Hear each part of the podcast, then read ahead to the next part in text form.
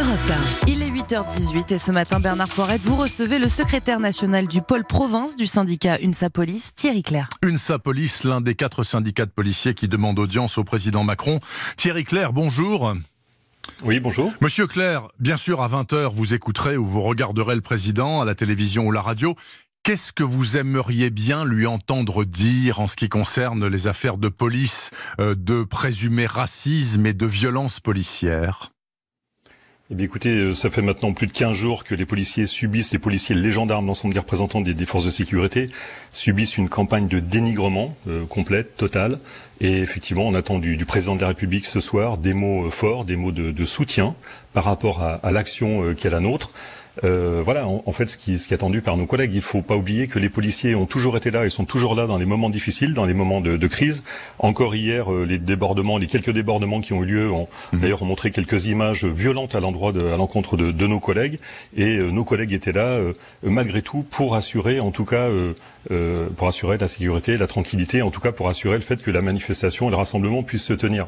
Donc c'est vrai que ce que l'on attend, c'est véritablement un discours fort du président, de soutien à l'endroit des policiers, des gendarmes, de l'ensemble des représentants de la sécurité. Thierry Clair, je me dois de vous dire que j'ai plusieurs messages d'auditeurs d'Europe 1 ce matin qui disent, écoutez, puisque vous avez un policier comme invité, demandez-lui de s'exprimer sur le principe.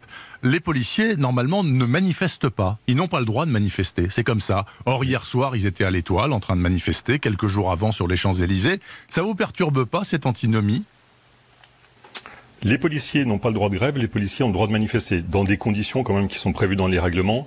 Cela étant, il en est de même sur le droit de manifester. On avait une interdiction jusqu'à hier, jusqu'à ce que le Conseil d'État, en tout cas, se prononce hier après-midi. Cela étant, les manifestations étaient quand même tolérées. Donc les policiers ne sont pas des sous-citoyens. Ils ont le droit également à exprimer leurs droits, à manifester, certes dans des règles. C'est dans ces règles-là, en tout cas, que l'UNSA Police et les organisations avec lesquelles nous sommes exprimés, en tout cas, l'ont fait. C'est dans ce cadre-là aussi que nos collègues doivent le faire. Voilà. On ne peut pas dire les policiers doivent être muselés, les policiers ne peuvent pas s'exprimer. C'est vrai qu'il y a eu une telle campagne de dénigrement depuis plus de 15 jours maintenant, sur les réseaux sociaux, dans les médias, que véritablement c'était la goutte d'eau qui fait déborder le vase. Il ne faut pas oublier que nos collègues sont soumis à mobilisation depuis 2015, le terrorisme, la loi travail, les gilets jaunes, des périodes vraiment très difficiles, très compliquées. Voilà, il faut se mettre le confinement également, faire respecter les règles de confinement. Souvenons-nous quand même, au mois de mars, avec une absence totale de matériel de protection, ou en tout cas largement insuffisante. Donc c'est dans ces conditions que l'on travaille, et il ne faut pas l'oublier, en tout cas parce qu'on nous demande toujours de monter en première ligne. Thierry Clair, parlons du principal grief qui vous est fait. Donc la police française serait raciste, paraît-il. Or moi, je sais lire 1500 plaintes par an auprès de l'inspection générale de la police nationale, 40 seulement pour racisme. Est-ce que pour vous, c'est la preuve par 9 que la police française n'est pas raciste, au moment même où on apprend qu'il y a quand même 2 groupes Facebook avec des milliers de participants policiers inscrits qui s'en donnent à cœur joie dans des réflexions racistes sur la toile ?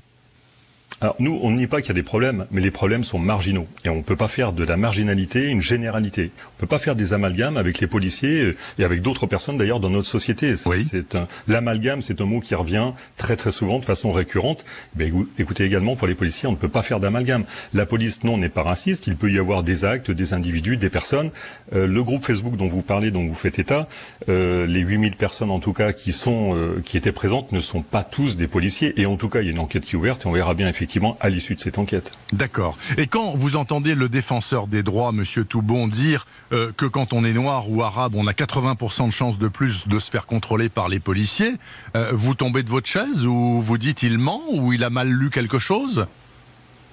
Le défenseur des droits, il n'a pas dit que ça. Le défenseur des droits, il a parlé effectivement de contrôle aux faciès, dans le cadre notamment d'une affaire qui a été portée à sa connaissance en 2015 sur Paris. Il a parlé d'une discrimination systémique, mais uniquement sur ce quartier. Et il a dit que, d'ailleurs, ce sont ses propos qui ont été tenus il y a une dizaine de jours. Il a dit clairement que ça ne voulait pas dire que systématiquement la police discriminait. Et d'ailleurs, le contrôle aux faciès, je veux dire par essence même, de façon vraiment dans la pratique policière, ça n'a pas de sens. Vous ne contrôlez pas quelqu'un parce qu'il va porter une capuche, mais simplement, éventuellement, parce qu'il va tenter de se dissimuler avec une capuche. C'est quand même la nuance. Vous ne contrôlez pas, quand vous avez un groupe de 5 personnes, dont 3 sont d'origine étrangère, vous n'allez pas contrôler uniquement les 3 personnes d'origine étrangère. Si vous êtes amené à contrôler le groupe, vous contrôlez le groupe, parce que vous êtes requis dans un hall d'immeuble, parce qu'il y a du tapage, parce qu'il y a des violences, je ne sais quoi, parce qu'il y a une réquisition, en fait, qui vous demande d'intervenir. Thierry Clair, encore une question qui me turlupine depuis ce matin. Si vous avez la chance de pouvoir voir M. Macron là, dans les prochaines heures ou les prochains jours, est-ce que, vous allez lui demander de changer de ministre de l'Intérieur? Et est-ce que, pourquoi pas, vous regretterez auprès de M. Macron que ce même ministre de l'Intérieur, M. Castaner, n'ait pas déposé plainte contre Camélia Jordana, qui a dit publiquement que la police massacre des gens dans les banlieues, ce qui semble pour le moins abusif? Alors nous avons demandé, l'Unsa Police, d'autres organisations syndicales, nombreuses d'ailleurs, ont demandé à être reçues par le président de la République pour évoquer justement les problèmes dans la police. On n'est pas venu demander une enveloppe budgétaire, on est venu évoquer les difficultés du métier, on est venu demander un symbole fort de soutien, qu'on fasse un état des lieux dans nos structures, qu'on nous dise ce que l'on attend de la police, ce que le politique attend de la police et quels moyens il lui donne.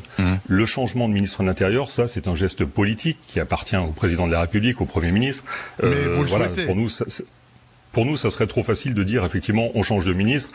Le président, le Premier ministre feront le choix, en tout cas, enfin le président désignera le Premier ministre qu'il souhaite dans le cadre d'un remaniement éventuel, le ministre de l'Intérieur et les autres ministres d'ailleurs dans le même cas de figure. Nous, en tout cas, pour nous, c'est une solution trop simple et trop facile. Il y a un problème de fond, c'est ce problème de fond véritablement qu'il faut soulever aujourd'hui. On ne peut pas dire on va réformer la police par rapport à des techniques, quelles qu'elles soient, dès lors qu'il y a un problème, parce que sinon, si on réagit systématiquement par rapport à l'émotion, je veux dire, on s'en sort pas. Ouais. On ne peut pas dire, voilà, il faut s'inscrire véritablement sur une modernisation des structures de police, sur des moyens qui sont donnés aux policiers et surtout sur ce qu'on attend des policiers dans notre société. Dernière question, quand vous entendez la garde des Sceaux, Madame Belloubet, dire sur une autre antenne « Bon, écoutez, les policiers, c'est un mouvement d'humeur qui s'apaisera », vous dites « Bon, ben, elle a raison ou elle a tort ?» Bon, écoutez, je pense que c'est une déclaration qui est plutôt de nature à mettre de l'huile sur le feu. C'est, je pense, vraiment très maladroit de sa part, qu'elle s'occupe effectivement de son ministère, Madame Belloubet, que l'on respecte tout à fait, mais franchement, qu'elle s'occupe du ministère de la Justice.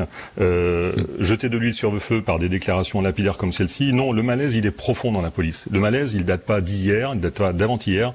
Ça fait des années qu'on le dénonce, qu'on le déplore, et que les policiers réclament simplement du respect, de la considération par rapport à ce qu'on leur demande. Les missions sont compliquées, sont difficiles.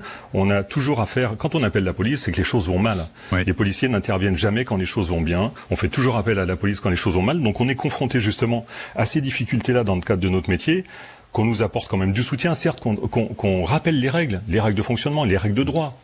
C'est normal, je veux dire, on est fonctionnaire, on est dans le cadre d'un service public, mais en tout cas qu'on ne montre pas du doigt, comme on le fait depuis maintenant 15 jours, en nous accusant de tous les torts. Merci beaucoup Thierry Clair, secrétaire national du pôle province du syndicat Unsa Police, son syndicat donc qui demande audience au président Macron avec d'autres syndicats de police sur Europe 1 ce week-end.